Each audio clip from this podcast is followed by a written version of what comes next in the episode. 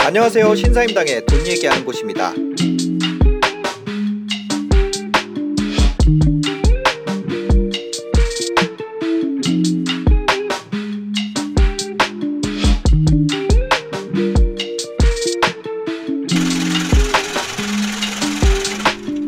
안녕하세요. 유튜버 신사임당입니다. 오늘 어, 또 잘 사는 잘 사는 흥부님이랑 네, 또 이야기를 오늘도 게스트로 그렇죠? 예, 네. 네. 예.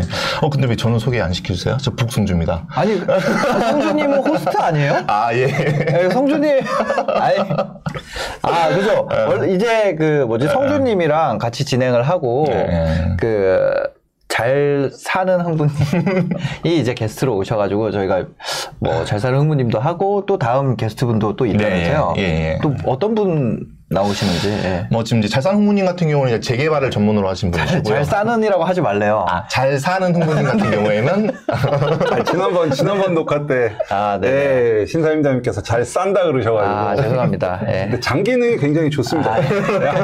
하여튼 잘 사는 분님 말고도 또 예, 네. 이제 흥부님 같은 경우는 이제 재개발 전문으로 하신 네, 분이시고요. 네. 또 시청자분들 중에서 뭐 부동산 경매라든지 뭐 분양, 네. 그다음에 뭐 세금, 뭐 내 집 마련 네. 각 전문가들이 있으셔가지고 아. 네, 그분들과 함께한 그런 프로그램도 준비하고 준비되어 있습니다. 아, 네, 알겠습니다. 오늘 잘 사는 흥분님과 함께 좀 이야기 나눠보도록 하겠습니다. 오늘 그, 뭐 본격적으로 상담하기 앞서서 뉴스가 있어요. 이게 한국경제TV에서 나온 뉴스인데 한번 보여주시겠어요? 네, 이게 무슨 일이고, 아, 이거 요즘 유행어인데. 무슨 일이고. 예. 아파트값 하락하는 단지가 급증하고 있다.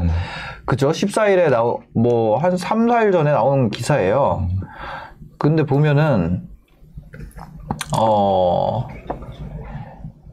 이게, 이- 뭐 33%라 그러는데 이게 얼만큼 많은 건가 봤더니 이렇게 하락한 거래가 1월에는 18%밖에 안 됐었는데 2월에 23%, 3월에 27%, 4월에는 30%가 넘게 하락하는 거래가 늘어나고 있다. 이렇게 어, 기사가 나왔거든요. 이제 좀 아- 아파트 가격 잡히는 거 아닌가 이런 생각도 드는데 하락 단지의 비중이 무려 35.1%고 올해 들어서 최고 수준이라고 합니다.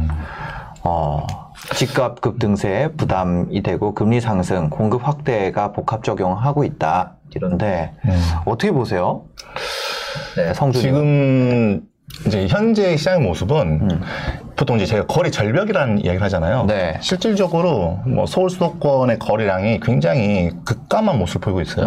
보이고 있는 상황에서 네. 이제 거래량이 감소하는 원인은 이제 크게 두 가지 관점으로 봐야 되는데 첫 번째는 어, 정말 매물이 없어서 감소하느냐 네. 아니면 수요 매수세가 없어서 감소하느냐 네. 대한 부분이었는데 과거에는 매물이 없다 하더라도 어, 계속해서 매수세가 있었기 때문에 네. 그 신고가를 찍고 있는 모습도 보이, 고 어. 있고 지금 현재도 단지에 따라서는 그런 신고가를 찍고 있는 단지가 없는 건 아니에요. 네. 있습니다. 있는데 이게 어떻게 보면 기존 기존의 어떤 상승장이 나타났었던 기본적인 패턴이라고 한다면 지금 지금 현재는 이제 아 계속해서 상승장 어, 상승 신고가를 찍었던 단지 수가 줄어들기도 시작하고 네. 한, 또 한편으로는 그 직전 달에 비해서 가격이 떨어지는 아. 이런 단지 모습도 지금 보이고 있는 상황이거든요. 네, 네. 보이고 있는 상황인데 사실 어, 지금 현재 상황이 음. 어, 그 가격 하락의 전조 현상의 네. 한 중간 정도 단계라고 보시면 돼요. 아, 가격, 가격? 하락의 전조 현상이 보이고 있다. 그렇죠. 보이고 아, 있는데 네네. 이미 보이고 있는 첫 번째가 거래량 감소예요. 거래량 감소. 예, 기본적인 거래량 감소인데 음. 거래량이 감소를 하기 시작을 하면 네. 그게 이제 기본적인 하락의 전조 현상을 보고 있거든요. 그는 왜 그러냐면 네.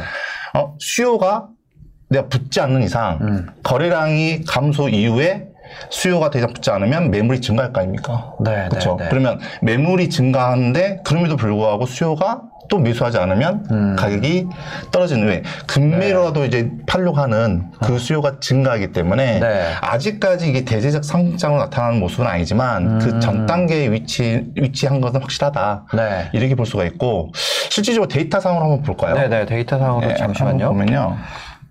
네 화면 보여주세요. 이게 지금 서울이에요. 음. 어, 지금 서울 지역인데 네.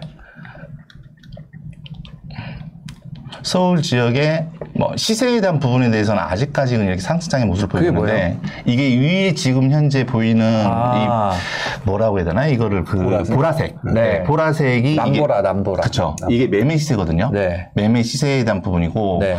그다음에 이제 아래쪽에 나와 있는 게 이게 매매 초록색이. 예, 초록색이 시장 강도에 대한 부분이에요. 네. 시장 강도가 현재 지금 서울 같은 경우 207을 기록하고 있는데 어.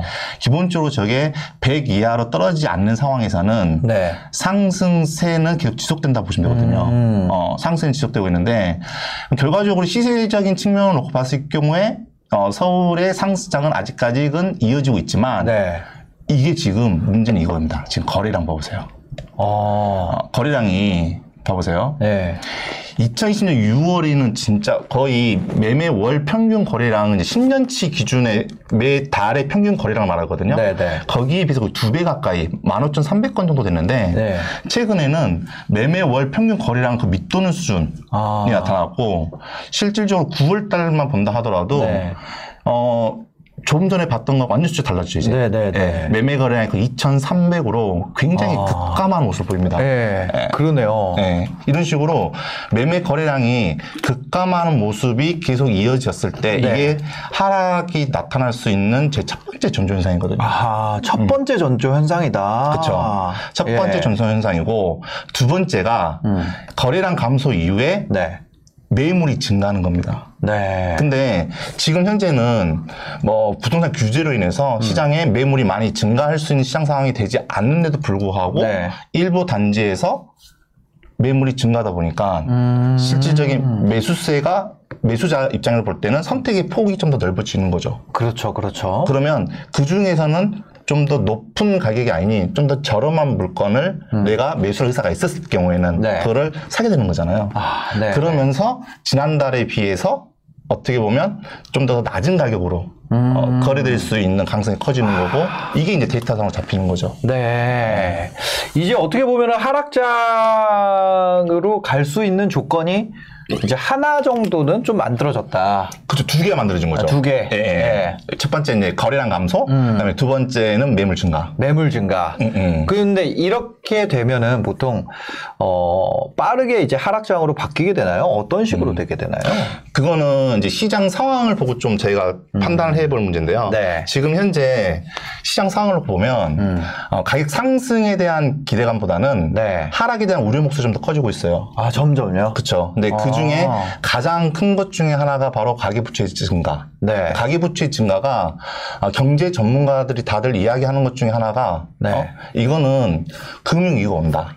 어, 버블이 터진다. 네. 그만큼 현재 지금 가계 증, 그 가계 부채 증가에 대한 위험 중, 위험의 수위가 굉장히 높아져 있다라는 것들을 이야기하고 있고요. 음. 네네. 과거에 저희도 저 서, 뭐 서울 포함을 해서 음. 어, 과거, 과거에 매매 가격이 많이 하락했던 급락했었던 장들 보면 전부 다 금융위기가 왔었던 상황이거든요. 아. 근데 이런 금융위기가 이제는 대외적인 상황뿐만 아니라 대내적인 상황, 이런 네. 가계부채 증가로 원인으로 인해서 나타날 수 있는 가능성이 있다 보니까 계속 경고의 메시지를 현재 날리고 있는 상황이고, 음. 아. 게다가 이제 한국은행 같은 경우에도 이제 금리 인상에 대한 또 한 차례 인상하겠다고 해서 연말 내에 인상하겠다고 해서 지금 예고를 네. 해놓은 상황이잖아요. 네네. 예, 그래서 금리 인상으로 인해서 사람들이 또 매수가 위축한 부분도 있고요. 음. 그 다음에 지금 현재 강- 굉장히 많이 이제 핫한 것 중에 하나 대선이잖아요, 지금. 네네, 그렇죠. 그쵸. 근데 이제 야당과 여당의 후보가 있지만 아직 지금 뭐 여당 같은 경우에는 이재명 후보가 이제 확정됐지만 현재 지금 야당 같은 경우에는 곧 조만간 후보가 음. 네네. 이제 어그 어떤 후보가 후보가 지금 이제 당선이 될 걸로. 현재 지금 보이고 있는데 네.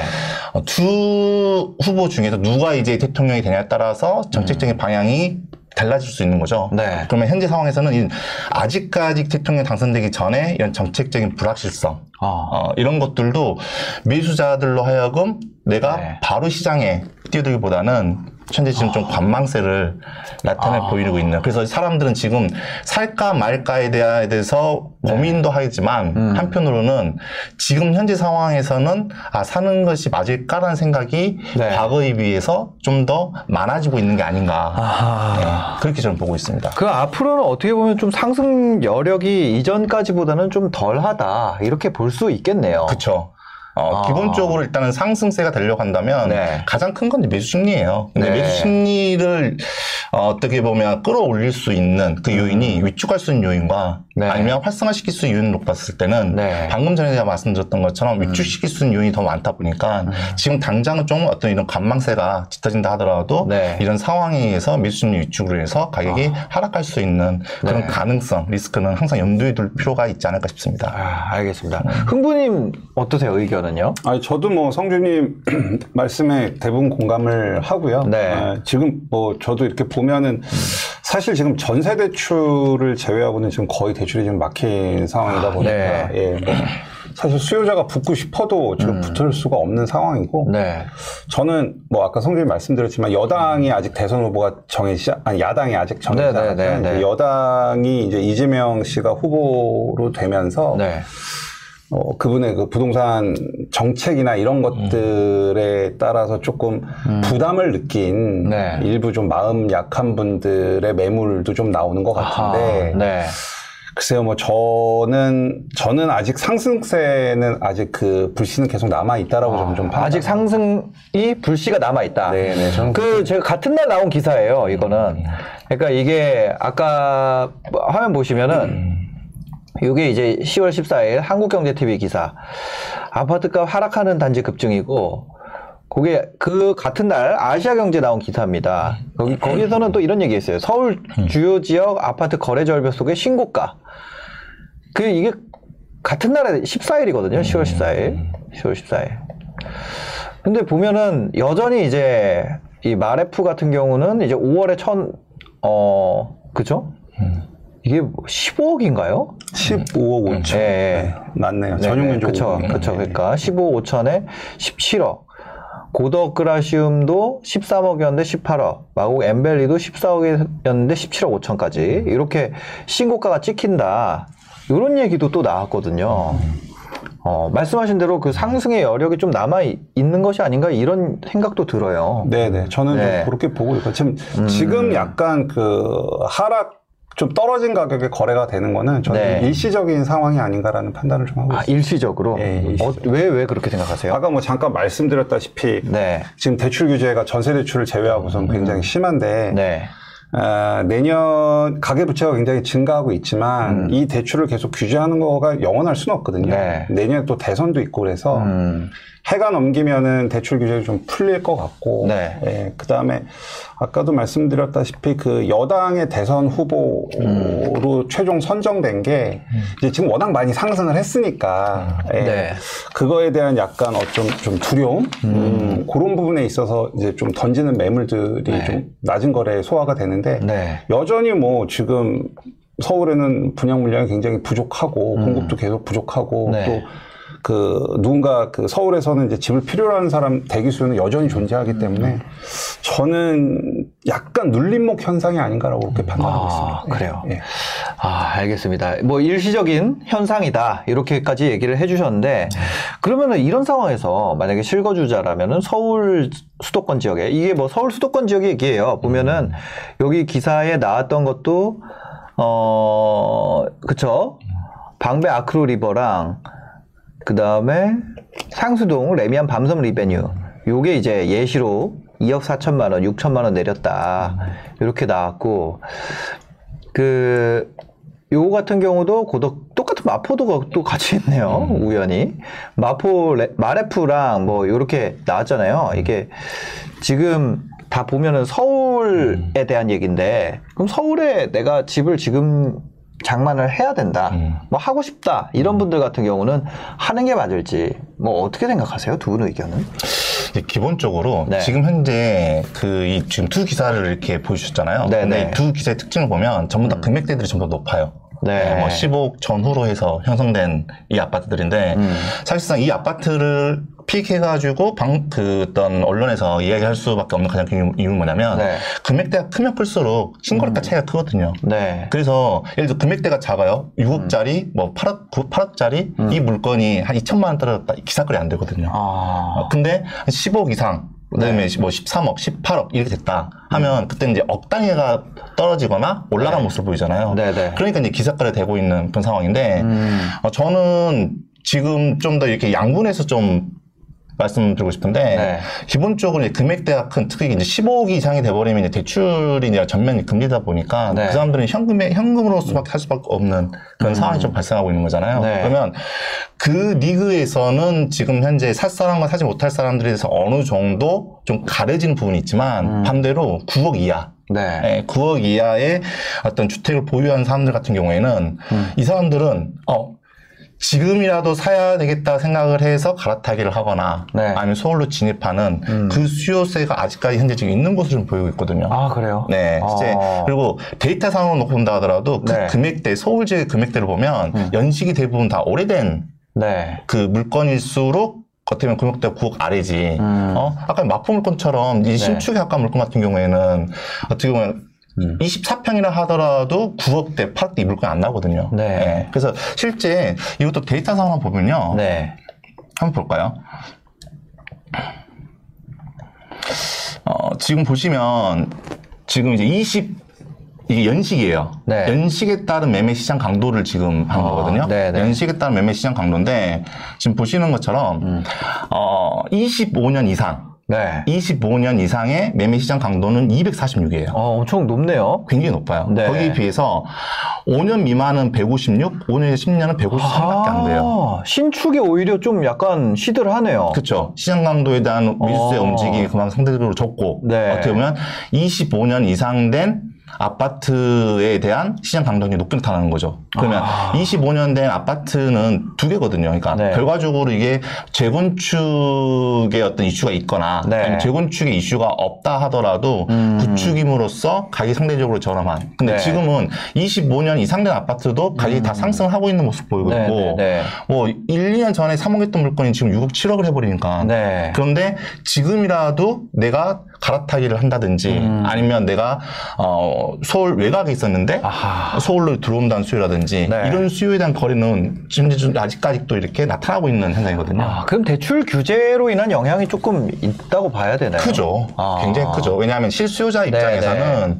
특히 음. 매매 가격이 상승폭이 크면 클수록 내가 대출을 받을 수 있는 한도액이 음. 있다 하더라도 내가 대출을 제외한 기본 자금이 이건 어떻게 고, 거의 고정적이잖아요. 음. 네, 늘어난다 네. 하더라도 밀년세 막 억 단위 늘어날 수 있는 게 네, 아니잖아요. 네. 그러다 보니까 점점 살 수 있는 대상이 적어지는 거고 아. 그러면 그럼에도 불구하고 살기 위해서는 음. 내가 예를 들어서 6억짜리 물건을 살 수 있는 상황이 됐어. 네. 근데 갑자기 이게 8억짜리 물건이 돼버렸어. 네, 네, 그러면 네. 또 6억짜리 물건을 차로 다녀, 다녀내거든요. 아. 근데 실제 어떤 그 매수자들의 투자를 할 수 있는 내집 마련할 수 있는 범위가 금액대가 싸면 쌀수록 범위가 더 넓, 넓, 넓을 거 네, 아닙니까? 네, 네. 아무래도 그렇겠죠. 그렇죠. 어, 그러다 보니까 지금은 거의 이분들에 의해서 음. 서울시장의 모습이 어떤 거래가 나타나는 것들이 좀 더 강해지는 그런 네. 시장의 모습이다 이렇게 보시면 될 것 같아요. 아, 그럼 고가 시장은 좀 많이 주춤을 한, 주춤한 상태고, 네. 이, 이 규제 때문에 이제 저가 시장에서 받쳐주고, 예, 예. 그러니까 평균 값은 좀 이동을 하겠네요. 그래도 상승적으로. 그러다 보니까 이제 네. 거래량이 감소하더라도 조금 데이터에 보셨던 것처럼 아직까지는 매매 가격도 음. 네. 어, 상승 폭은 줄어들었다 하더라도 네, 네. 상승세는 유지되고 있는 이런 모습을 보이고 있는 거죠.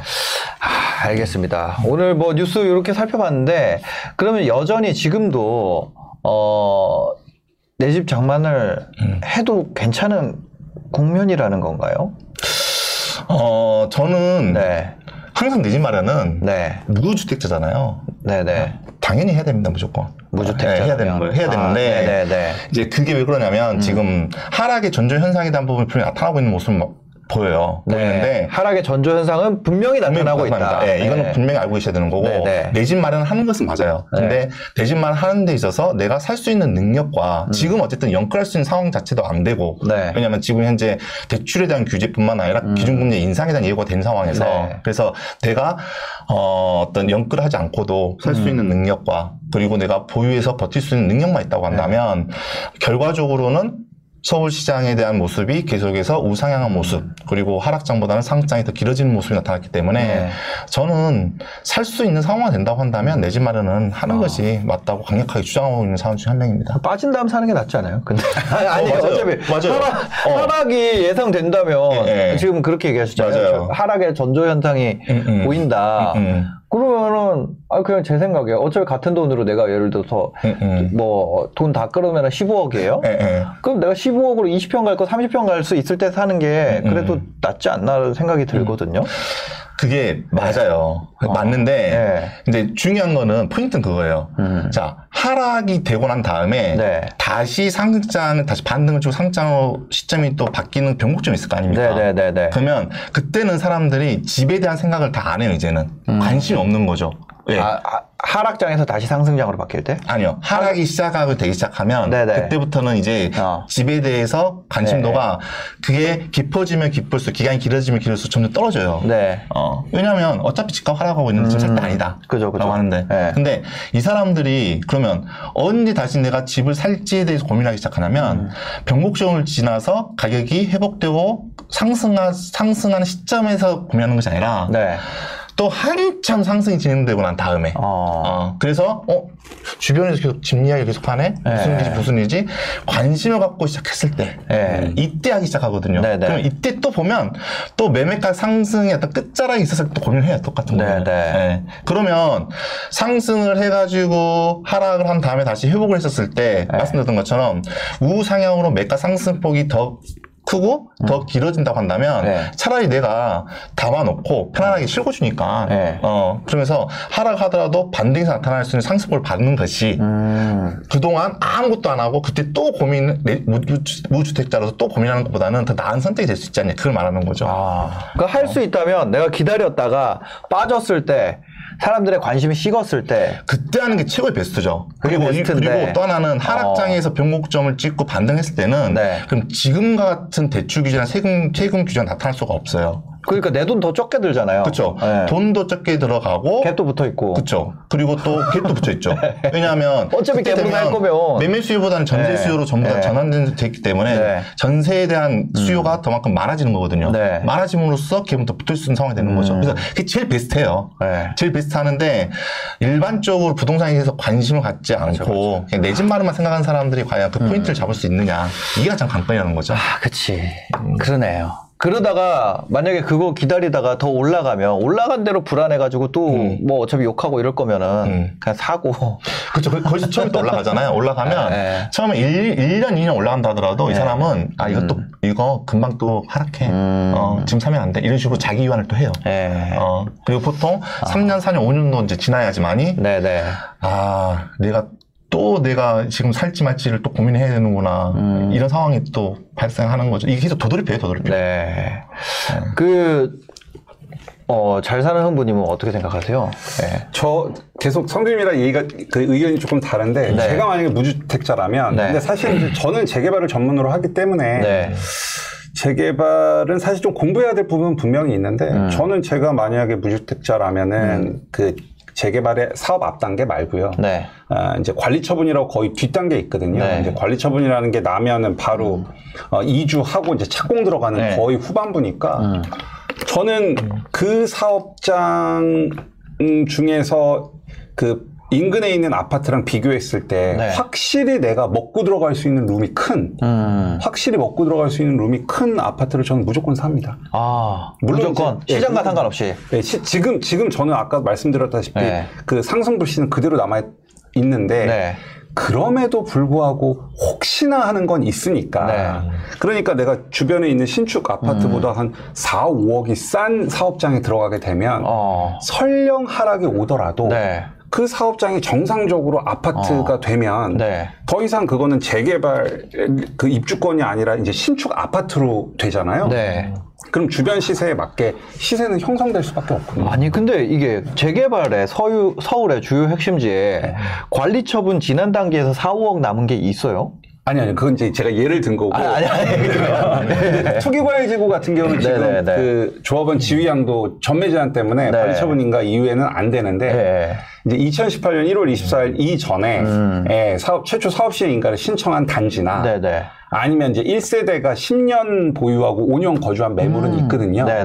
그러니까 이제 그거는 내가 타겟을 딱 잡아놓고 열심히 임장을 하면 네. 뭐그 실예로 5억은 아니지만 네. 뭐, 뭐 예를 들어서 은평구에 있는 가련일구역 같은 네, 경우는 2018년 1월 12일 날 사업 시행인가를 신청했다는 거죠. 음. 그럼 거기 같은 경우는 지금 지지난주인가 관리처분 총회를 했거든요. 어, 이제 곧 관리처분이 나요. 앞두, 앞두고 있네요. 네, 곧 네. 나고 이제 2주 할, 하겠죠. 네, 네. 거기 같은 경우는 또 지금 전매가 자유롭게 거래가 되니까. 아직 관리처분 전이니까. 예, 예, 예. 어, 아니, 관리처분이 난다 하더라도 네네. 2018년 1월 24일 전에 사업 아, 시행- 전에 예, 사업 예. 시행을 예, 했으니까. 예. 그래서 자유롭게 거래가 네. 아. 되는 거죠. 관리처분이 나. 음. 그런 거 같은 경우는 마진이 한 얼마나 있나요? 지금 고기는 이제 그 사업장은 좀 세세하게 좀 파야 되는데 네네. 그 전용 면적 7사로 놓고 보면 제, 7사. 네, 전용 네. 면적 30평. 네, 아, 왜냐하면 예, 네. 30평으로 놓고 보면 지금 인근에 있는 비교 대상 아파트를 녹번역 e편한세상 캐슬 녹번역 e편한세상 캐슬 근데 네, 거기는 네. 이제 30평이 없어요. 네. 근데 그거를 이렇게 좀 시뮬레이션 해서 보면은 지금 마진이 한 3억에서 4억 정도. 어, 그래도 많이 있네요. 네, 네, 네. 그러니까 그렇게 생각하면 야, 그 예를 들어서 그냥 마래푸로 하면 마래푸 아까 여기 나온 게 15억, 20평에 15억이라 그러니까 네, 네. 야, 마래푸 너 12억 줄 테니까 살래? 이러면 그냥 사는 거죠. 그렇죠. 그, 그 대신 입주는 2, 3년 뒤에 해야 돼. 그렇죠. 입주는 좀 뒤에. 네. 전세 한 바퀴 요즘 전세 한 바퀴 4년이니까 그렇죠. 네. 전세 한 번 주고 들어와야 돼. 네, 네. 어, 살래?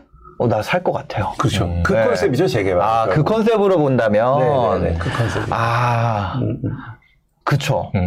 그리고 또 하나는 네. 지금 이제 제가 하락의 전조 현상이 지금 뭐 보인다고 했잖아요. 네, 네. 하락의 전조 현상에 대한 부분에서 좀 어떻게 보면 이, 2단계까지는 왔는데 문제는 뭐냐면 음. 네. 2단까지 왔다가도 매수 심리 상황의 변화에 따라서 네. 음. 다시 하락의 전조 현상이 없어지고 다시 거래가 되고 다시 신고가 가지고 이게 변할 수 있는 상황이거든요. 네. 근데 이런 부분에 있어서 우리가 신이 아닌 이상 미래를 예측할 수는 없잖아요. 다만 현재 지금 음. 네. 나와 있는 팩트를 가지고 염- 예상을 하는 거고 전망을 하고 있는 상황이다 보니까 네네.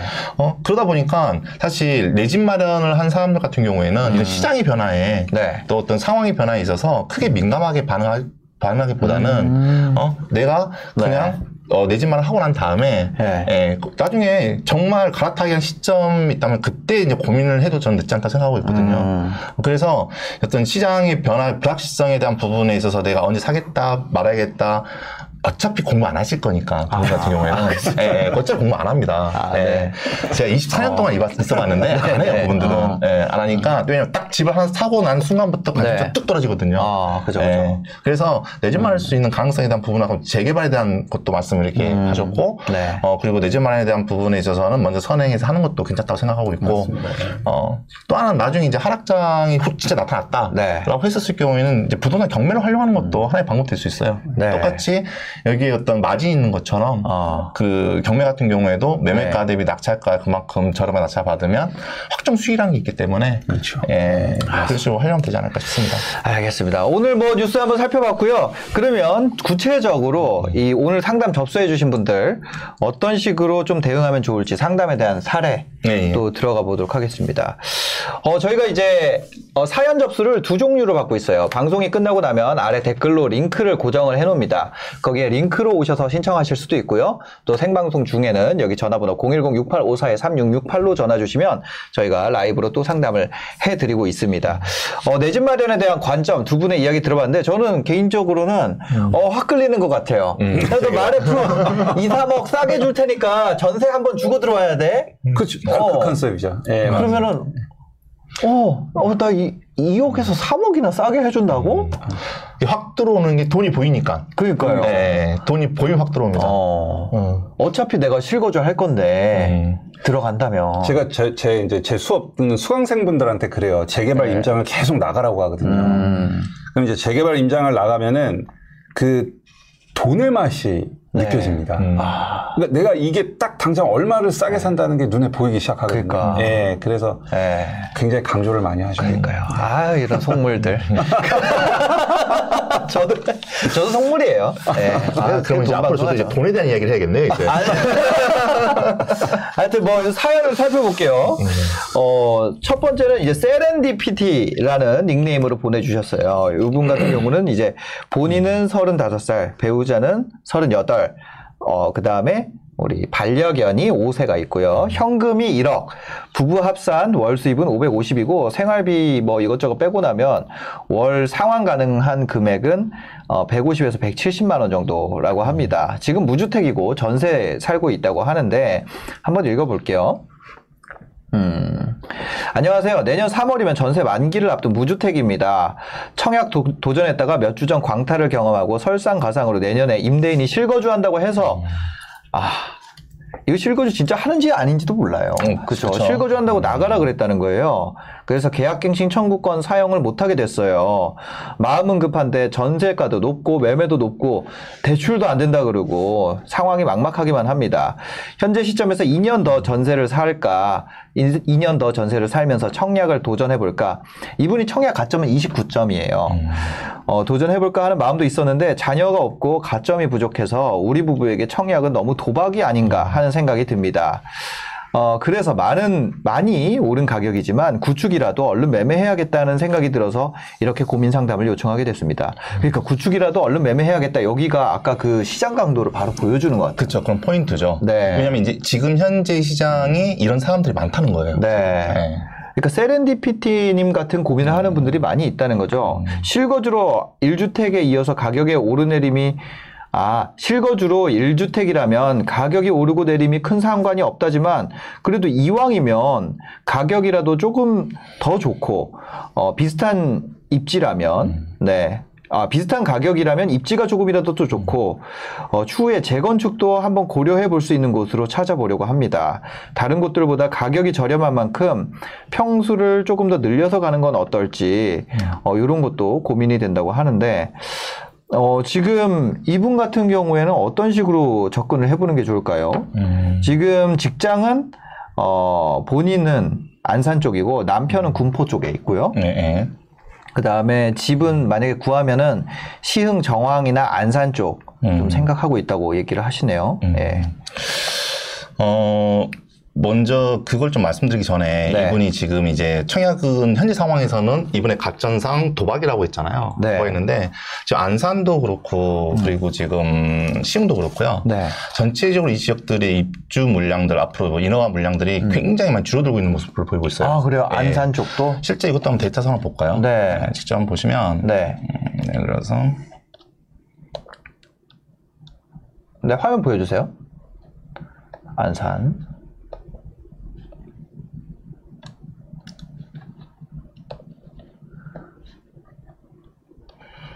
자, 2020년대까지는 물량이 딱 들어오면서 거의 이때가 네. 그냥 이렇게 지금 붐이었습니다. 피도 굉장히 많이 아, 불었던 네네네, 네, 그런 네. 시기였고 거기에 네. 따른 상세도 많이 나타나고 시작인데 음. 지금 앞으로 와보세요. 2026년부터는 이제 입주 물량이 어, 없네요. 예, 거의 다 이렇게 줄어들고 있는 네. 이런 모습 보이고 있고 이러한 시장의 모습이 시흥도 비슷한 모습을 보이고 있습니다. 음. 이건 뭘 의미하냐면 특히 인허가 물량도 줄어든다는 것은 네. 앞으로 이제 내가 청약을 하고 싶다 하더라도 이 지역에 청약할 수 있는 물건이 없다는 거잖아요. 네.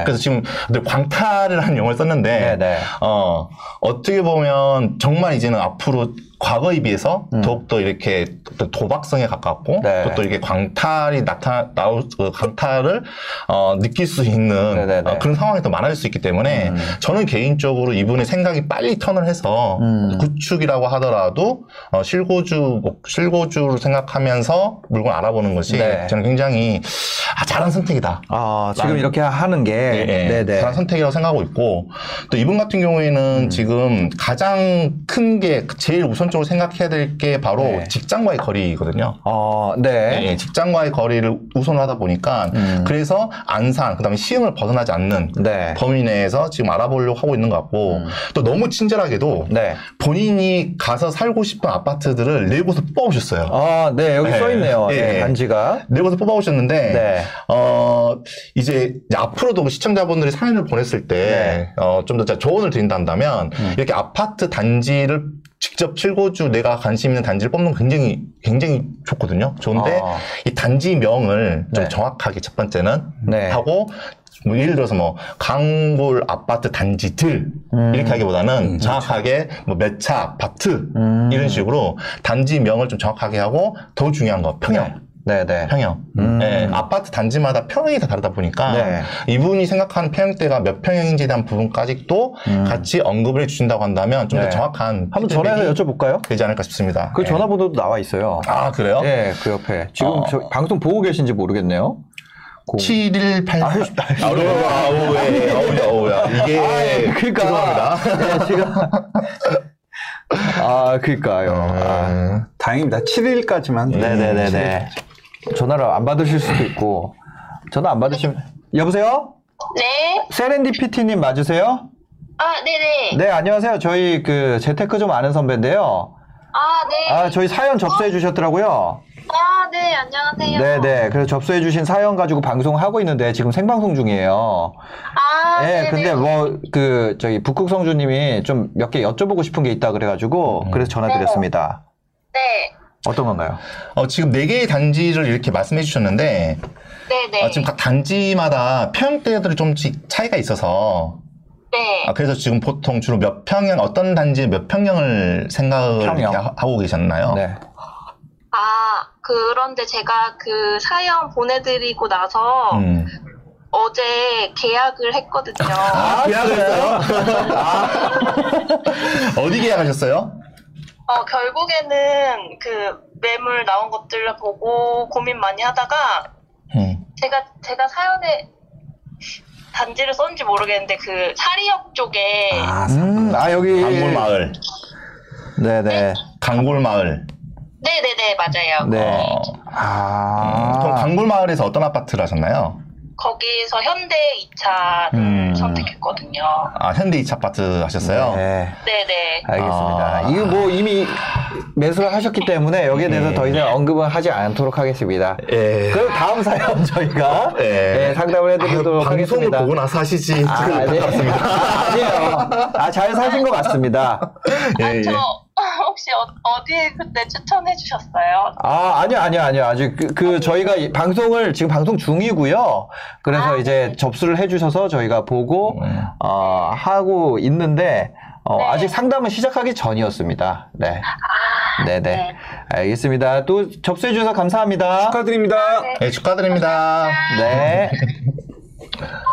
아, 그러니까요. 음. 요, 요거 같은 경우는 저희가 상담을 따로 진행을 추가로 안 해도 되지 않을까 싶은 생각이 드는데. 왜냐하면 네. 뭐 어차피 네 단지 중에 전 이제 우선순위를 좀 정해주고 싶었거든요. 네, 정해주고 네. 싶었는데 이제 본인이 이미 매수를 했잖아요. 네. 매수를 했는데 이 방송을 보면 네. 또 이게 또 멘탈 흔들릴 수가 있어서 네. 근데 어쨌든 뭐네개 단지 중에 하나를 선택하셨고 네, 네. 그리고 지금 실거주 만족도로 볼 때도 음. 어, 네개 지역들이 그렇게 나쁘지 않고 또 네. 이분이 아마 이게 중- 초, 중, 고등학교 그 다음에 이제 바로 앞에 역, 역에 있는 단지를 선택을 한 것 같아요. 음. 그래서 어, 잘 하셨고요. 네. 잘 하셨고 어, 앞으로 좋은 일만 많이 있으시길 바라겠습니다. 아, 그러니까요. 이게 사실 집이라는 게 내가 선택하고 내가 들어가서 살기에 부족함이 없으면 되는 거지. 그쵸. 음. 어, 너무 다방면으로 고민하다 보면 음. 고민하다가 하다가 그럴 수도 못 살 수도 있으니까. 그렇죠. 왜냐하면 네네. 내가 관심 있는 단지가 있다 하더라도 이분도 아마 그런 고민을 했을 거예요. 네네. 단지 내가 고민한 단지 중에서 어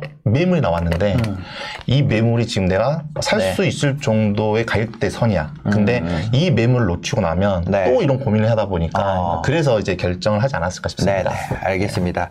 어, 다음 사연 바로 넘어가도록 하겠습니다. 이번에는 강원도에서 온 연락이 왔습니다. 강원. 햄 먹는 사람이 베스트 어딘지 궁금스. 아, 아니, 아니야. 이미 계약을 한 거에 대해서 저희가. 그거에 대해서 뭐 얘기하는 거는 진짜. 예. 음. 그건 아닌 것 같아요. 맞아요. 네. 예의입니다. 예의. 네. 예. 그리고 그 다음에 이제 강원도 후배님 다음 사연입니다. 보면 안녕하세요. 1가구 1주택일 때, 어, 태백에 일하는 광부는 실거주를 태백에 무조건 해야 되지 않나. 그건 불공평하다. 네, 그런 말을 듣고, 어, 용기 내어 사연을 보냅니다. 저희는, 어, 저희 사랑하는 신랑은 태백 광부입니다. 어, 신사임당님이 어, 이 지역이 아니다라는 말은 안 했는데, 방송을 하시다가 그런 태백에 대한 얘기를 해주셔서 놀랐던 기억이 납니다. 실거주 집과 1주택으로 매수하는 집을 구분하라는 조언을 듣고 잠이 오지 않아서 사연을 보냅니다. 어, 자기소개를 하자면, 그러니까 이분 같은 경우는 직장이 태백에 있으니까, 음. 태백에다가 그러니까 실거주를 해야 된다면 태백에 음. 사야 되는 거예요. 그쵸. 예. 그래서 이제 근- 근데 과연 이제 실구주 용도로 태백을 사는 게 맞느냐? 음. 네네네. 이런 고민을 이제 네. 하는 거죠. 아, 그죠. 그래서 하여튼 뭐 그렇습니다. 어, 저희는 오랜 연애 끝에 작년에 결혼한 신혼이에요. 네, 저는 경기도 성남에서 신랑은 태백 석탄공사에서 일하고 있습니다. 어, 시골 사는 신, 신혼부부의 실거주는 어떤 식으로 접근해야 될지 조언을 듣고 싶어 사연을 신청하게 됐어요. 저희 부부는 89, 89년생 딩크족 부부입니다. 누구에게도 어, 말 못했지만 음, 부모님, 할머니, 할아버지 노후를 책임져야 하는 상황이라 애를 포기했습니다. 내년 아버지의 정년퇴임으로 생활비를 조금 더 챙겨드려야 하는 상황이고요. 어머니 정년퇴직은 2년 뒤입니다. 가지고 있는 자산은 지금까지 둘이 합쳐 4억으로 주식이 3억 800만 원, 현금 4,500만 원, 퇴직금 플러스 퇴직연금이 3,700만 원, 그리고 보증금 1,000만 원이 있습니다. 월 수익은 월 수익은 실수령 기준으로 어 실, 이게 아마 연수익일 네, 것 연수익. 네. 연수익이 실수령 기준으로 1억 3천에서 4천입니다. 제가 5천, 어, 신랑이 뭐 4천, 이렇게 되는 것 같아요. 그 뭐 1억 정도 되는 것 같고요. 저희가 1년에 8천 정도 저축하고 있습니다. 현재 태백 장성동에 어, 사택에 있고요. 경기도 성남에 월세로 거주 중입니다. 보증금 천, 천에 월세 37만 원 내고 거주하고 있고요. 제가 직장이 수도권이라서 어, 따로 살고 있는데 2, 3년 뒤에 태백으로 신혼집을 합치는 것을 고려하고 있습니다. 생각하고 있는 실거주는 태백 황지동으로 태, 태백 대산 하이트빌 2차 35평형 알아보고 있는데 시세는 2억 정도, 2억 2천에서 2억 4천 정도입니다. 무주택자인데 어, 태산, 아, 대산 하이트빌 2차를 살지, 어, 실거주 한 채는 언제나 옳다고 하지만, 어, 태백의, 이 태백 석탄공사도 문을 닫을 예정이에요. 예, 예, 맞아요. 예, 여기가 문을 닫을 예정인데, 음. 그런데도 실거주를 한다면, 여기에 태백에 사야 되는 상황인 거죠. 음. 예. 그래서 실거주라고 하면, 어떻게 해야 될까? 음. 예, 지방에 있는 무주택자, 네. 내 직장에 맞춰서 실거주 한 채를 살 건지, 아니면 내가 한 채를 갖는다면, 음. 어, 전세 살면서 다른 곳을 살 건지, 이제 음. 그게 고민이라는 거예요. 예. 그, 근데 이분이 어. 이런 말씀하셨나요? 신사임당님이 뭐 이 지역은 아니다고 말을 안 하는데 우리는 방송을 네. 아, 제가 무슨 얘기냐면 저희 네. 저희 그 할아버지가 음. 광부였어요. 아. 그래가지고 아 거기가 되게 이 도시가 이렇게 꺼져가는 거를 음. 저 저도 이제 고- 저는 이제 태어난 거는 강릉이고 예, 예. 근데 이제 그 광산 지역이 이렇게 쭉 줄어드는 걸 아, 그 봤거든요. 음. 그래서 거기가 옛날 리즈 시절에는 진짜 큰 도시였어요. 맞아요. 예. 그러다 보니까 어 그 7, 80년대 굉장히 부했던 곳이었죠. 예. 음. 근데 거기를 만약에 음. 내가 거기에 실거주를 내가 직장이 거기야. 예, 예. 그럼 직장과 실거주를 맞춰야 된다면 음. 그쵸. 음. 그럼 거기에다 살아야 되잖아요, 무조건. 그런 거를 계속 지켜야 되면. 예, 예. 근데 우리가 뭐 정치할 것도 아니고 정치인도 아닌데 음. 그럴 필요 없잖아요. 그렇죠, 그, 그 얘기를 한 거예요. 만약에 내가 사는 지역에 음. 내가 예를 들어서 어디 발령이 났어. 음. 근데 뭐 어디 도서 상간 지역으로 발령이 났어요. 음. 그럼 내가 거기 있는 동안 실거주 한 채를 그럼 거기다 사야 되나? 음. 그건 말이 안 되잖아요. 그쵸. 예. 그래서 나는 이거를 제가 제가 이제 방송에서 얘기했던 건 음. 꼭뭐 그 태백을 얘기를 한 게 아니라 음. 어떤 지역에 발령 났다 그래서 내가 아니면 어디 지역, 지역에서 태어났다 그래서 음. 그것이 내 부를 결정짓는 게 말이 되냐? 음. 내가 저는 이제 태어난 건 강릉이라도 나는 집은 서울에 갖고 싶을 수 있잖아요. 그럼요. 예. 그래서 그거에 대해서 음. 우리 여기 뭐 뭐라고 하는 게 이제 채팅방에 나와가지고 음. 사는 자기가 태어난 곳에 살아야 살아야지 아니면 자기가 일하는 곳에 살아야지. 왜 사는 건 전세 살고 집을 사는 거는 또 다른 데 사냐 음, 음. 그거는 투기다 막 그래서 아니 그거 갑자기 좀 기분 나빠가지고 그때 이제 그 채팅을 하다가 시- 그 실시간 방송 하다가 그때 이제 이 얘기가 나온 거예요 어. 음. 아니 내가 그 만약에 태백이라 그러면 태백이 리즈 시절에 거기 내가 태어났으면 나 거기다 무조건 실거주 해야 돼? 음. 그 말이 안 되잖아요. 그쵸. 그게 불공평한 거다. 오히려 그 마치 뭐 실거주를 하는 것이 공평한 것처럼 얘기하지만 음. 실제로는 그럼 강남 대치동 태어난 사람 대치동에 살 수 있는 거고 음. 태어난 곳에 따라서 살 수 있는 자격이 정해진다는 게 말이 안 된다고 생각해요, 저는. 그렇죠. 그러면 이제 네. 대치동에 살고 있는 사람들은 다 실거주를 대치동에 해야 되는 그러니까요. 거 그런 그러니까 이론이잖아요, 지금. 그거는 말이 안 되는 거죠. 그쵸. 그래서 예. 그때 이제 그 얘기가 음. 예, 예. 그 실제 이게 지방을 임장 다니다 보면요. 네. 시- 뭐 광역시 부산 같은 경우에도 네네. 내가 여기서 살고 있지만 나는 서울에 집한 채를 두고 싶다. 네. 이런 이야기를 많이 하거든요. 그러니까요. 근데 그거는 어떻게 보면 예. 사람의 욕구 내지 본능 같아요. 네, 내 재산을 어떻게 보면 네. 어, 어떻게 보면 이제 미래가 정말 이렇게 정말 불확실한 곳에 음. 내 재산을 담아두는 것보다는 네. 나는 비록 거기서 실거주를 하지만 음. 내 재산을 좀 더 키울 수 있는 곳으로 옮겨둔다고 한다면 네, 네. 다음 플랜을 또 어떻게 다음 플랜에 있어서 내가 좀 뭐 적극적으로 할 수 있는 그런 어떤 액션들도 많아지는 거잖아요. 네, 네, 네. 예. 그러니까요. 그래서 이제 이분 같은 경우는 남편 직장이 문을 닫을 상황이래요. 그래서 태백 석탄공사가 문을 닫을 경우에 나라에서 좀 보상을 해준다 그러는데 2, 3년 뒤에 어 이제 태백 석탄공사가 문을 닫을 것으로 예상이 되고 그때 이제 퇴직금 포함해서 어 받을 수 있는 금액이 예상되는 게 한 1억 5천 정도 이게 예정 예상이 된다고 합니다. 실제로 그렇게 정해진 건 아니고요. 근데 이 석탄공사가 문 닫을 경우에 태백 경제 인구의 25%가 석탄공사가 차지를 하고 있대요. 맞아요. 음. 그러니까 이게 이게 폐광이 되면 엄청난 타격이 예상이 되는 거죠. 그래서 부동산 값이 여기에다가 실거주를 만약 여기다 해야 되면 내가 실거주 한 채를 태백에다 꽂아야 되면 진짜 말이 안 된다. 예, 예. 그래서 기다려 보자. 사지 말자. 이제 이런 얘기고. 그래서 아버지는 내년 2월에 어머니는 2년 뒤 1월에 정년 퇴직하는데 어, 살고 있는 아파트가 그래도 재개발되는 소식이 있어가지고 2년 뒤에 나가야 된다고 합니다. 음, 그래서 문제가 있다면 부모님 께서 노후 자금이 없는 상태라 재개발에 필요한 돈과 생활비를 이제 자녀분들이 해결을 해드려야 되는 상황인 거죠. 그래서 할아버지 할머니 어, 병원 문제로 부천에 또 집을 구해드려야 되고 아, 그러니까 이게 어떻게 보면 이 두 부부한테 달려 있는 게 큰 거예요. 음. 지금 상황이 집안 상황이. 예. 그래서 어 고민이 되고 있고 아버지는 또 암 치료 중이라서 병원이 가까운 곳이었으면 좋겠고 어 저는 지금 판교역에서 근무를 하고 있는데 주식 투자로 그래도 매년 4천에서 6천 정도 수익을 올리고 있습니다.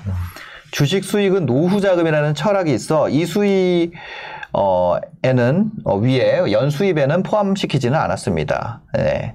그런 게 있네요. 음. 그래서 뭐 자세한 얘기가 있는데 여기에 이런 얘기가 있어요. 너무 특이한 케이스라 음. 더 많이 얘기를 하면 음. 회사에서 제 얘기인 거를 알 수 있을 것 같아서 예, 뭐요 이하로는 얘기하지 말아주세요. 이런 얘기가 같이 적혀 있네요. 여튼 이런 상황이라면 예, 예. 어떻게 하는 게 좋을지. 어, 네네. 어, 먼저 그 트랙뿐만 아니라 이제 본인이 거주를 하고 있는 네. 그 지역이 어, 앞으로 이제 매매 가격이 상승할 수 있는 가능성이 있는 지역인지 없는 지역인지 이런 부분을 먼저 판단하는 것이 제일 급선무고요. 네. 첫 번째 체크해야 될 부분인데, 근데 그러기 전에 앞으로 나, 앞으로 몇 가 상승할 수 있는 지역인지에 대한 부분에 대해서는 사실 우리가 지금 현재서 알 수가 없잖아요. 아, 그죠, 그죠. 그럼 적어도 과거에 이 지역이 상세를 엄- 얼마만큼 이어왔는지 최소한 이거는 기본적으로 봐야 된다고 생각하고 있어요. 네. 어 근데 그러면 어 먼저 태백을 제가 단지를 먼저 말씀드리기 전에 네. 어, 태백 지역의 현재 지금 시세라든지 네. 시장 강도의 흐름을 같이 한번 좀 보도록 하겠습니다. 네. 자 보시면 음. 자 2020년부터 지금까지 쫙 봐보세요. 그냥 제자리네요. 그 제자리죠. 네. 예. 매매 가격이 상승을 했다 하더라도 고마고마하고 음. 어, 하락을 했다 해도 고마고 크게 받지 않는 지역이죠. 네, 10년 동안. 10년 동안. 음. 예. 근데 제가 이제 이런 말씀을 드렸거든요. 음. 내가 살고 있는 집의 지역이 네. 지역의 그래프를 놓고 봤을 때 가장 베스트한 지역은 우상향의 모습을 보이는 그래프를 보이는 지역이다. 네, 네, 네. 그래서 매매 가격이 이렇게 상승을 하더라도 일정 부분 하락한 다음에 다시 상승하는 이런 식으로 음. 네네. 우상향하는 것이 제일 좋은 조건이고 음. 그다음에 두 번째 같은 경우에는 상승을 하고 나서 하락에 대한 부분이 나타나지만 다시 음. 상승가 나타나는 이런 파동이 있는 네, 네. 때가 두 번째고 음. 그다음에 세 번째가 바로 전혀 상승과 하락의 시장에서의 어떤 움직임이라든지 변화에 의해서 민감하지 않는 이런 지역이라고 말씀드렸는데 네. 이런 지역은 어, 내가 지금 내 집 마련을 한다 하더라도 음. 5년, 10년 뒤에 지금의 시장과 큰 차이가 없는 지금의 가격과 큰 차이가 없는 네. 어. 예, 그런 지역의 특징이 굉장히 돋보이는 모습을 보이고 있고 네네. 또 하나는 태백이 지금 인구가 약 4만 천 정도밖에 안 돼요. 4만. 예. 근데 여기에 근데 시구나. 예, 여기에, 아, 근데 과거 이제 C로 됐다가 떨어진 거죠, 인구수가. 아. 그쵸? 근데 여기에 지금 석탄공사까지 폐광하게 되면 거의 지금 태백은 석탄이 먹고 살리는 도시다 보니까 네. 이로 인해서 그만큼 인구수는 더 줄어들 수가 있고 음. 거기에 따라서 어떻게 보면 가격의 상승 요인보다는 가격의 하락 요인이 더 있을 수도 있어요. 네. 예. 그래서 근데 굳이 내가 이렇게 어렵게 정말 음. 어, 돈을 모아가지고 내가 이 돈으로 내 집 마련을 이렇게 하려고 하는데 음. 어떤 미래 그래도 뭔가 희망 네. 어떤 그 장밋빛 어떤 그 희망이라는 거 있어야 될거 네, 아닙니까? 네, 네. 그런데 지역적인 특징을 놓고 봤을 경우에는 음. 그런 희망을 안겨줄 수 있는 곳은 아니다. 적어도 네. 부동산적인 관점을 놓고 본다고 한다면 여기에 실거주를 하는 건 아니다. 그쵸 소중한 내 명의를. 날리는 거죠. 네. 예, 뭐 연기도 날리는 거고 그리고 자산에 대한 증식에 대한 아. 기대 가능성도 꺾게 되는 거고 네네. 어, 그리고 실제 이분이 말씀하셨던 그 태백 대산 하이츠빌, 하이츠빌 예, 이차. 하이츠빌 2차인데 네. 이것도 보시면 음.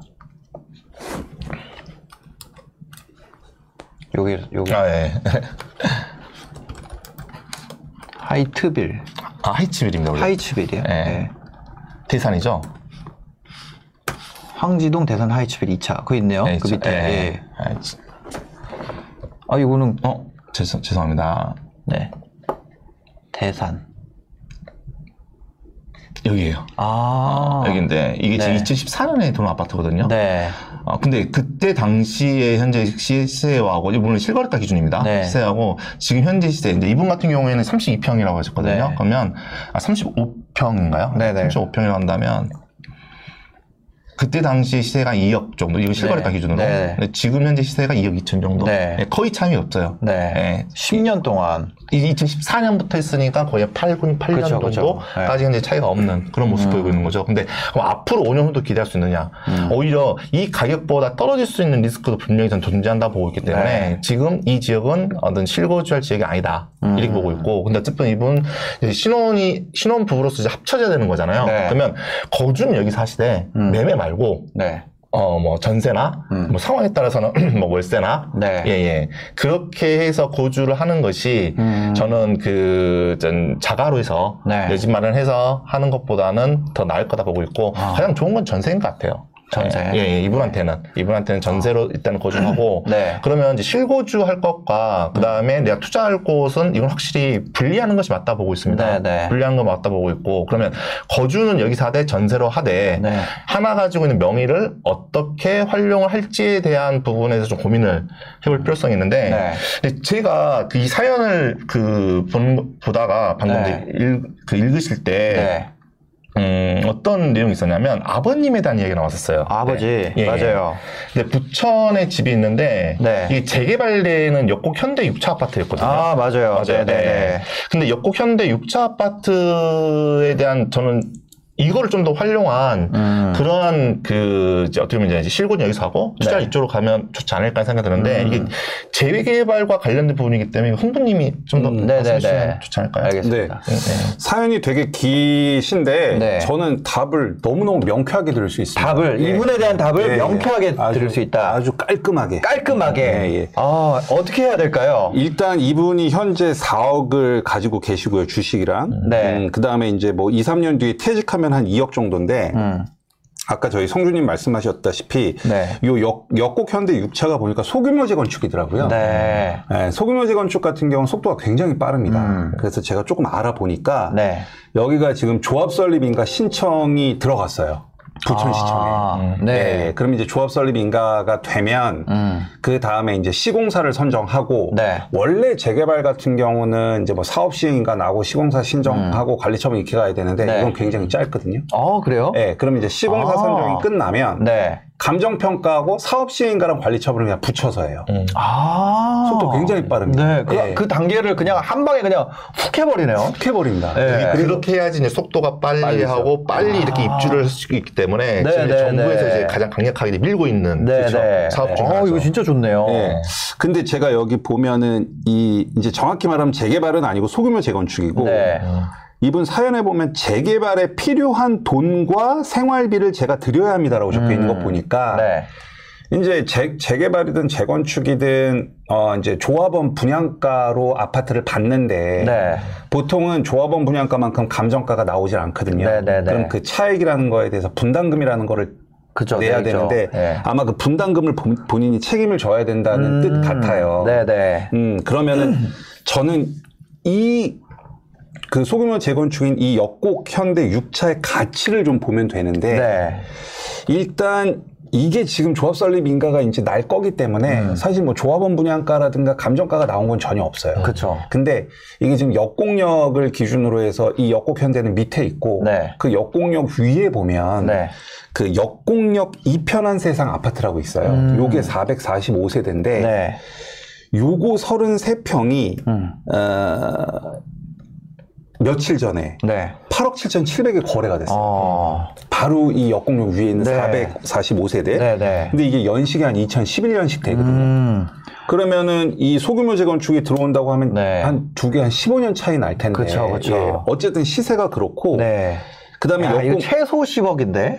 그렇죠. 그렇죠. 그렇죠. 네. 예, 예. 네. 그다음에 이게 그러니까 이제 아까 말씀드렸다시피 제가 아까 가련 얘기하면서 비교한 거와 내가 얼마나 싸게 사느냐가 음. 네, 네. 핵심인데 그다음에 역 그 역곡역 그 서북 쪽으로 보면 역곡 이편한 세상 5차라고 있어요. 여기 나홀로 네. 아파트, 어, 아파트거든요. 네. 한 동짜리 150세대 아파트인데 음.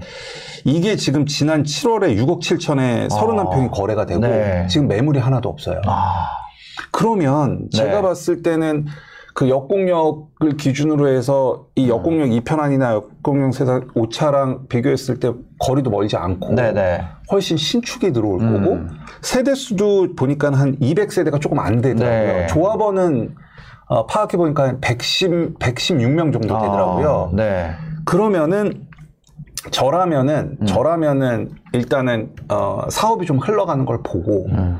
이 조합원 분양가와 감정가에 따른 분담금 네. 있잖아요. 그 분담금으로 이 자금을 사용하게 될- 사용할 것 같아요. 어. 그러면서 이 아파트 신축을 가져가는 형태. 네. 왜냐하면 아까도 얘기했다시피 바로 위가 지금 어, 8억 7,700이 네. 거래가 됐으니까. 그러니까요. 예, 그래서 저는 이게 혹시 이제 분담금을 내지 못하거나 이래버리면 문제가 커지니까 음. 현재 보유하고 있는 자금으로 어, 이 아파트가 소규모 재건축이 돼서 나중에 신축 아파트로 될 수 있는 네. 그 권리를 계속 확보함으로써 신축 아파트를 여기다 가질 것 같고요. 아하. 만약에 뭐 사실 아직은 결정된 바가 없지만 네. 이 소규모 재건축 같은 경우는 조금 어려운 얘기긴 한데 소득세법 시행령에 따라서 음. 아, 요거 같은 경우는 대체 주택을 취득해도 네. 이 가구를 다 비과세를 받을 음. 수 있어요. 아. 예. 대체 주택을 취득하더라도. 네, 소규모 재건축. 딱 그 네. 재건축, 재개발, 소규모 재건축 같은 경우는 네. 대체 주택을 취득했을 때그 네. 대체 주택을 팔 때도 비과세를 받을 수 있거든요. 아. 그럼 지금 이분이 부천의 병원 근처에 지금 어, 주택을 살지 전세를 할지 고민이라고 하셨잖아요. 네 네 네. 그러면 아, 이분 퇴직금이 한 2억 정도 생기니까 음. 사실 이게 지금 분담금이 얼마인지를 몰라서 제가 섣불리 조언드리기는 네네. 좀 그런데 만약에 여력이 된다고 하면 요게 이제 사업 시행 인가가 나고 나서 네. 어, 본인이 원하는 근처에 부천 아파트에 음. 살 곳을 사는 거죠. 그러니까 이 그러려면 이제 분담금 얼마 나와야 되는지 그렇죠. 요거를 명확하게 맞아. 알고 알고죠. 그리고 나서 내 자산에서 요거 빼고 그렇죠. 남은 걸 가지고 투자를 하나 더 한다. 그렇죠, 그렇죠. 그거를 하는 게 가장 베스트다. 그렇죠. 근데 거기에 이제 실거주가 네. 돼야 되는데 네. 지금 뭐 대출 2년을 실거주 해야 되나요? 이거 그- 대체 주택도? 네, 실거주가 돼야 됩니다. 아, 2년 요건이 있, 네, 있는 1년, 거죠? 1년. 1년이에요? 네, 1년을 살아야 됩니다. 네. 1년을 살아야 되니까 음. 만약에 본인 자금 여력이 되면은 저는 오히려 한 채를 더 사서 네. 거기서 대체 주택에서 거주를 하고 음. 그거를 비과세로 팔고 네. 요게 새 아파트가 되려, 되면은 여기에 다시 이렇게 들어오고요. 음. 그다음에 만약에 본인 자금이 이제 그때 가봐서 안 네네. 되면 네. 어, 이 새 아파트를 지켜내도 음. 제가 봤을 때는 여기 34평 받으면 아까 뭐 한 15년 차이 나는 게 지금 물론 세대수 차이 나지만 네. 이게 지금 뭐 한 8억 5천 호가는 9억 5천까지 나오고 있거든요. 아, 그러니까요. 그럼 이거 10억짜리 아파트란 얘기예요. 네. 34평. 그러니까 저는 지금 뭐 섣불리 다른 데 투자하는 것보다 음. 아, 이 지금 부모님이 갖고 계신 이 아파트를 네. 잘 안정적으로. 사업하시는- 예, 예. 아. 그게 가장 베스트한 것 같습니다. 네, 네. 그 이미 지금 그쵸. 요게 뭐 재개발 재건축 한다 그러면 조합은 되려고 돈 주고도 들어오는데 그렇죠, 어, 어, 지금 사시면서 이게 어, 조합원이 되는 상황이니까 아직 조합 설립 인가가 나진 않았지만 이제 네네. 되면은 조합원이 되는 거잖아요. 그렇죠. 네. 그럼 이제 뭐 사업 시행이랑 관리 처분. 요거를 한 방에 받아 준다는 한 방에 거예요. 한. 방에 받고 나면은 이미 이게 나오니까 분담금이나 네, 다 나오죠, 네. 바로 나오게 되니까 네. 그럼 이제 내가 가진 돈이랑 이제 들어갈 돈이 명확하게 발라지니까 그렇죠. 그 이후에 남은 돈 가지고 한 채 더 하고 요거는 재, 재건축대로 재건축으로 끌고 가고 그렇죠, 그렇죠. 이렇게 네. 두 마리 토끼를 한 번에 잡을 수 있는 솔루션. 네. 둘다 비과세 받고. 그둘다 비과세 된다는 게 진짜 말도 안 되는 것 같아요, 진짜. 아 말도 안 되는 게 아니라 지금 대박인 것 같다. 너무 좋은 것 같다. 네, 그렇죠. 와. 대체 주택을 생각하는 사람들의 입장에서는 비과세가 당연하기 때문에 네네네. 예, 그러지 않으면 이제 이걸로 내가 들어가 뭐 주택을 매입해서 들어갈 이런 어떤 플랜을 짤 수가 없으니까. 어. 근데 이제 네. 이분 같은 경우에는 어떻게 보면 그런 어떤 그 비과세를 이용할 수 있는 그런 네. 환경에 대한 부분도 있고 또 하나는 또또그 같이 또 이렇게 부천에 살고 있으면 네네. 그렇죠. 부모님 또 이렇게 또 모시고 음. 할수 있는 것도 있다 보니까 이 범위를 벗어나지 않는 범위 내에서 네네. 어, 이- 어, 지금 어떤 출고조와 네. 투자를 좀 투트랙으로 어, 하면 좋지 않을까 생각이 드네요. 알겠습니다. 이렇게 좀 해보시면 어떨까? 네, 얘기를 드리겠습니다. 네, 시간은 뭐 이렇게 어, 지금 한 시가 됐는데 전화 한 통화 받아 볼까요? 네, 좋습니다. 네, 저희가 네. 혹시 지금 뭐 전화 주시면은 여기 나와 있죠? 010-6854-3668번 전화 주시면 저희가 상담을 해 드리도록 하겠습니다. 어, 지금 뭐 전화가 방금 전까지 왔었는데 어, 또 왔네요. 네, 한번 전화 받아 볼까요? 어, 여보세요? 아, 네, 안녕하세요. 안녕하세요. 안녕하세요. 안녕하세요. 네, 네, 네, 반갑습니다. 고민이 어떤 고민이 있으셔서 연락 주셨나요? 아, 어떻게 준비가 안 되는데, 그, 저, 제가 얼마 전에, 네. 그, 어, 문산에 동문 2차 디 이스트에 그 청약이 그 생애 최초로 당첨이 됐는데요. 아니, 네네. 생, 생애 최초는 아니고 이제 전 생애 최초인데 아무튼 일반 공급 1로, 1순위로 당첨이 됐는데, 네. 이제 제가 지금 고민되는 거는 지금 저는 서울에 거주하고 있고 직장은 강남이에요. 네. 근데 이제 조금 아무래도 시국이 그렇다 보니까 좀 급한 마음에 음. 이제 경기 인천권으로 어, 대단지면은 그냥 무조건 넣었는데 묻지마 네. 청약을 잘못해서 이게 네. 당첨이 되고 보니까 사실 거리도 굉장히 멀고 좀 외진 상황이어가지고 어. 지금 금요일까지 계약을 해야 되는 상황인데 이게 어떻게 하면 좋을지 좀 판단이 아. 안 되는데 지금 보다가 연락이 이거 산다음 전매해야죠, 뭐. 어떻게, 아니면 그거밖에 없나요? 아까 어떻게 해야 될까요? 3년을 네. 2024년 6월에 입주 를 해야 되고 네. 그때까지는 전매를 할 수가. 없고요. 아. 네, 그 다음에 실거주 요건은 없는데 2년 동안 보유를 해야지 비과세를 받고 네. 지금 저의 상황은 저는 이제 주택도 없는 상태에서 이제 부모님 집에 얹혀 살다가 이제 조금 음. 그 독립을 음. 하고 싶은 상황인데 현금은 사실 1억밖에 없고 가점도 네. 31점으로 낮은 상황이고 음. 지금 혹시 몰라서 마이너스 통장 대출 받은 게 6천만 원 정도 있어요. 네. 이런 상황에서 가점이 낮아서 뭔가 청약에 당첨되기는 힘드니까 이제 넣었던 건데 음. 이거를 피- 포기할 경우에는 어쨌거나 저한테 선택권이 없고 근데 이게 모든 부동산을 안다는 모든 사람들이 너무 문산 너무 멀다 서울에서 음. 거주하는 상황에서 그래서 지금 이거를 그냥 어떻게 포기하고 그냥 근처에 뭐 일산이나 이런 아- 구축 아파트 중심으로 볼지 이게 고민이어가지고요. 아, 네. 음. 고민이 될 것 같은데요? 굉장히 큰 고민이죠. 분양가가. 얼마였을까? 여기 분양가가 얼마였어요? 지금 분양가가 저는 이제 34평 또 그러니까 이 못난이 아파트를 해야지 당첨이 된다고 해서 84C로 지금 했거든요. 네. 네. 분양가가- 어, 분양가는 3억 3, 8천이요. 분양가 3억 8천. 네네네. 저, 제 84C 타입은 조금 낮아서 3억 7천대. 아. 음. 네. 근데 이제 그 근처 인근에 대장 아파트가 있는데, 어, 음. 말해도 되나? 힐스테이트 1차가 대장 아파트인데, 네. 지금 같은 평수로 3억, 어, 6천, 7천까지 올라왔어요. 최근 들어서. 근데 이제 아. 문산에 있는 인근 아파트들이 다 이제 제자리인 상황이어가지고, 네. 음. 네. 아, 이거 어떻게 하는 게 좋을까요?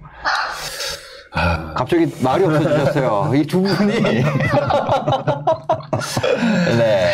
어, 뭐, 그냥 솔직히 까놓고 말하면은 네. 저는 음, 아닌 것 같아요. 아닌 것 예, 같다. 왜냐면 이분의 명의가 너무 좀 아깝다는 생각도 첫 번째 들고요. 네. 그리고 현재 지금 이 자금으로 이렇게 했을 때는 물론 이제 문산 지역을 폄하한 건 아닙니다. 네. 폄하한 건 아닌데 훨씬 더 많은 기회가 있고 차라리 말씀하셨던 것처럼 일산의 어떤 구축으로 돌아가는 것이 음. 어 지금 문산을 이렇게 해서 뭐 등기주택까지 갖고 보유하는 것보다 더 낫지 않을까 라는 아. 생각이 들고 결과적으로 지금 파주도 그렇고 일산도 그렇고 여기는 GTX 이제 A 노선에 대한 호재에 대한 부분이 있잖아요. 있는데 음. 일산의 구축의 A, 그 GTX A 노선의 호재를 다이렉트로 받는 지역 중심으로 해서 네. 어, 좀 더 관심도를 갖는 것이 좀 낫지 않을까라는 생각이 듭니다 개인적으로. 아. 예. 그리고 네. 문산이 사실상 거리상적인 부분도 있지만 현재 지금 이분도 강남에 이제 지금 거주를 하고 있잖아요. 네. 사실 일산 강남에 거주하는 게 아니라 예, 직장이, 네. 그럼 지금 이제 그 일산이 지- 저기 집이 일산이세요? 아니 아니요 지- 집은 은평이고요. 직장이 아, 은평구세요? 일산, 아니, 직장이 강남. 근데 음. 이제 가격 되는 대로 알아보다가 일산 구축 아파트를 보다가 이게 음. 덜컥 당첨이 된 거죠. 음. 음. 그리고 또 하나는 이제 일산 구축 아파트의 어떤 가치로 놓고 봤을 때 네. 물론 이제 이거는 그 지금 당장 뭐 속단해서 말씀드리긴 좀 어렵지만 음. 아, 지금 이제 그 윤석열 네. 후보가 이제 대통령으로 당선이 되면 공약 중에 하나가 그 음. 일기 신도시에 대해서 네. 재건축, 리모델링에 대한 이슈를 이야기했거든요. 네. 예, 그러면 이제 그걸 통해서 추가적인 공급을 이렇게 빨리 이끌어가겠다. 음. 그러면 그런 앞으로 장기적인 호재에 대한 부분과 GTX A 노선 호재를 놓고 또 봤을 때 네. 저는 호재를 갖고 믿고 가는 것이 맞지 않을까 싶, 싶다는 생각이 들고요. 음. 왜냐하면 문산 자체 인프라가 이제 그 안에 들어가서 사는 건 모르겠지만 네. 들어가기 전까지 너무 힘들어요. 아. 예, 이동하는 게 너무 힘들고.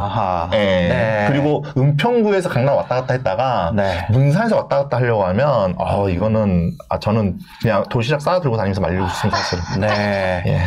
어, 어떠세요? 흥부님은? 보통 이제 성교님 말씀하시면 저도 약간 이견을 드리곤 했는데 네. 본 의견에 대해서는 100% 동감합니다. 아. 저 같아도 제가 만약에 친동생이다. 네. 저 같아도 그냥 청약 포기해라. 예, 예, 예. 음, 음. 아, 아, 여기는 전매가 안 되나 봐요. 그러네 문산도, 문산 문산도. 묶였나 네. 보네. 그러니까 아. 그 입주 음. 이후로 전매가 가능한데 아, 비과세는 네. 아니고요. 음, 음. 아. 아, 그렇다고 합니다. 이거 뭐 어떻게 해야 될까요? 음. 아 아니, 근데 네, 근데. 지금 고민하는 게 이분한테는 도움이 될 수 있다고 생각하는 게 뭐냐면 네. 만약에 오늘 이렇게 어떤 이번 이제 전화 사연 접수를 안 했다고 한다면 음. 이분 고민 더 심한 고민을 또 할 수 있지 않을까 싶, 싶은데 네. 차라리 이렇게 말해서 음. 내가 뭐에 뭐를 선택하고 뭐에 집중할 것인에 대한 부분에 맞아, 대해서 맞아. 맞- 아, 결정이 네. 됐다는 네, 것만으로도 네, 네. 이분한테는 좀 도움이 될 수 있지 않을까 아, 싶어요. 그래. 심리적인 부분이 굉장히 중요하거든요. 계약금 아직 안 넣었 으니까. 음. 네. 네네네 이번 주 금요일까지 넣어야 되는데 지금 연차만 내고 고민하고 있었거든요. 네. 음. 근데 저저한 한 가지만 더 여쭤봐도 될까요? 네, 돼요. 연결된 김에 물어보세요. 예, 예. 그 제가 지금 일산 서구 쪽으로 지금 알아보고 있는데 저도 이제 유튜브 강의를 듣고 음. 네. 이제 그쪽에 뭐 CJ 뭐 그 사업 들어서는 것도 그렇고 뭐 음. 콘서트장 이런 호재가 있다고 해서 그쪽으로 알아보는 중인데 네. 제가 지금 이게 첫 주택이나 뭐 여러 가지 혜택 뭐 보금자리론 이런 거를 다 받았을 때 살수 있는 금액대가 4억에서 5억을 넘으면 힘들더라고요. 음. 네. 이제 그래서 알아본 보니까 그니까 그 일산 서구의 아파트를 살 수 있는 데가 몇 군데 있는데 다 1층짜리만 가능한 거예요. 음. 이제 지금 알아본 곳은 일산 쪽인데 음. 혹시 이렇게 구축 아파트에 뭐 호재가 있다고 나름 그러기는 하는데 지금 1층으로 들어가는 게 음. 맞는 건가 아니면 음. 다른 지역으로 옮겨서라도 로얄층 로얄동으로 음. 더 이게 지방으로 내려가서 이렇게 아하. 먹는 게 나은지 해서요. 네. 어떤, 어, 뭐가 좋을까요? 내가, 자, 입지가 조금 좋은데 1층, 음. 입지 좀 떨어지는데 RR. 음, 음. 뭐가 더 좋을까요? 어, 저는- 이거 궁금하다. 저는 저는 뭐 거의 여기 에 대한 답변 확고합니다. 아, 확고합니까? 예, 예. 예. 1층이다 하더라도 입지다. 호재가 있고 입지가 좋은 곳으로 가는 게 맞아요. 입, 아, 1층입니다. 1층이라도 하더라도. 입지를 더 올리는 게 좋다. 음. 어. 왜냐면 예를 들어서 똑같아요. 네. 문산 문산 아니 계속 문산 말하면 안 되는데 아무튼 어느 지역에 음. 어느 지역에 어떤 호재성이 없고 그리고 네. 그로 인해서 수요가 들어올 수 있는 가능성이 크지 않는 지역에 네, 네. 아라를 갖고 있다 하더라도 음. 그 의미 없다는 거예요. 근데 아하.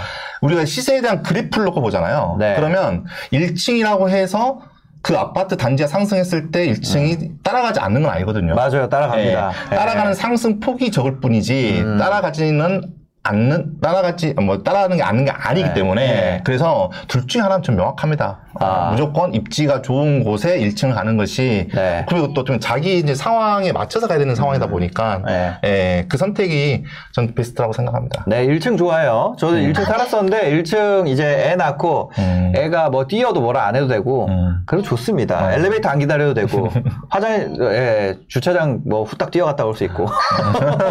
저, 저 또한 100% 동감합니다. 네, 네, 네. 똑같습니다. 네, 그렇습니다. 알겠습니다. 감사합니다. 네, 전화 잘하신 것 같아요. 아, 아, 네네. 정말 감사합니다. 두서 없이 말해서 죄송하고. 아유, 아니에요. 두서 있었습니다. 감사합니다. 네, 네, 행복한 하루 고맙습니다. 되세요. 예. 네. 감사합니다. 네. 아, 그렇습니다. 박준호님께서 목이 많이 특힐 수 있어요. 그러니까 목약 뿌리면 되지 뭐. 알겠습니다. 오늘 이렇게 어, 또 라이브 상담까지 마무리를 했는데요. 저희 방송 중에는 이 전화 연결로 상담을 해드리고요. 방송 어, 마치고 나서는 저희가 댓글로 링크를 남겨놓으니까요. 어, 어, 들어오셔서 직접 입력하시면 저희가 또 추첨을 통해서 상담을 해드리고 있으니까 그렇게 하시면 될 것 같습니다. 네, 오늘 어떠세요? 방송 해보시니까. 네. 어, 지난주, 어, 2주 전이죠? 네, 네네. 2주 전에 방송했을 때보다 이제 뭐 조금 조금씩 이제 시청자분들이 무엇을 원하는지 이런. 것들을 좀더 알아가고 음. 어, 확실하게 오늘 느꼈던 건 뭐냐면. 아, 직접 또 돈을 보여줘야겠다. 아. 네. 네, 네. 어, 그래서 2주 뒤에 제가 또 이렇게 방송할 때는 네. 어, 그게 좀 선명해 볼 수 있도록 네네. 네, 한번 해보도록 하겠습니다. 어, 흥부님은요? 저는 오늘 그 잘 싸는이 아니라 잘 사는으로 너무 발음을 잘해 주셔 가지고 네, 네, 네. 너무너무 감사드렸고 아. 저는 오늘 그 강원도 후배님 네. 굉장히 그 사연도 길고 좀 복잡했을 것 같은데 제가 좀 명확한 답변 솔루션을 드린 것 같아서 네, 네, 네. 예, 그 부분에 있어서 굉장히 좀 보람되고 네. 굉장히 즐거웠습니다. 알겠습니다. 전화 좀 더 다정하게 받으셨으면 해요. 좀 다급한 느낌 죄송합니다. 다음부터는 어, 좀 더 다정다감하게 받도록 하겠습니다. 네, 제임스 홍님께서 의견 주셨습니다. 네, 오늘 방송은요 어, 매주 화요일 낮 12시에 저희 방송을 하는데 어, 북극성주님과 흥부님은 2주에 한 번씩 격주로 나오고요. 다다음 주에 또 뵙도록 하겠습니다. 네, 오늘 바쁘신데 또 함께 해 주셔서 감사합니다. 예, 수고하셨습니다. 고맙습니다. 네, 영상 봐주셔서 감사합니다. 행복한 하루 되세요.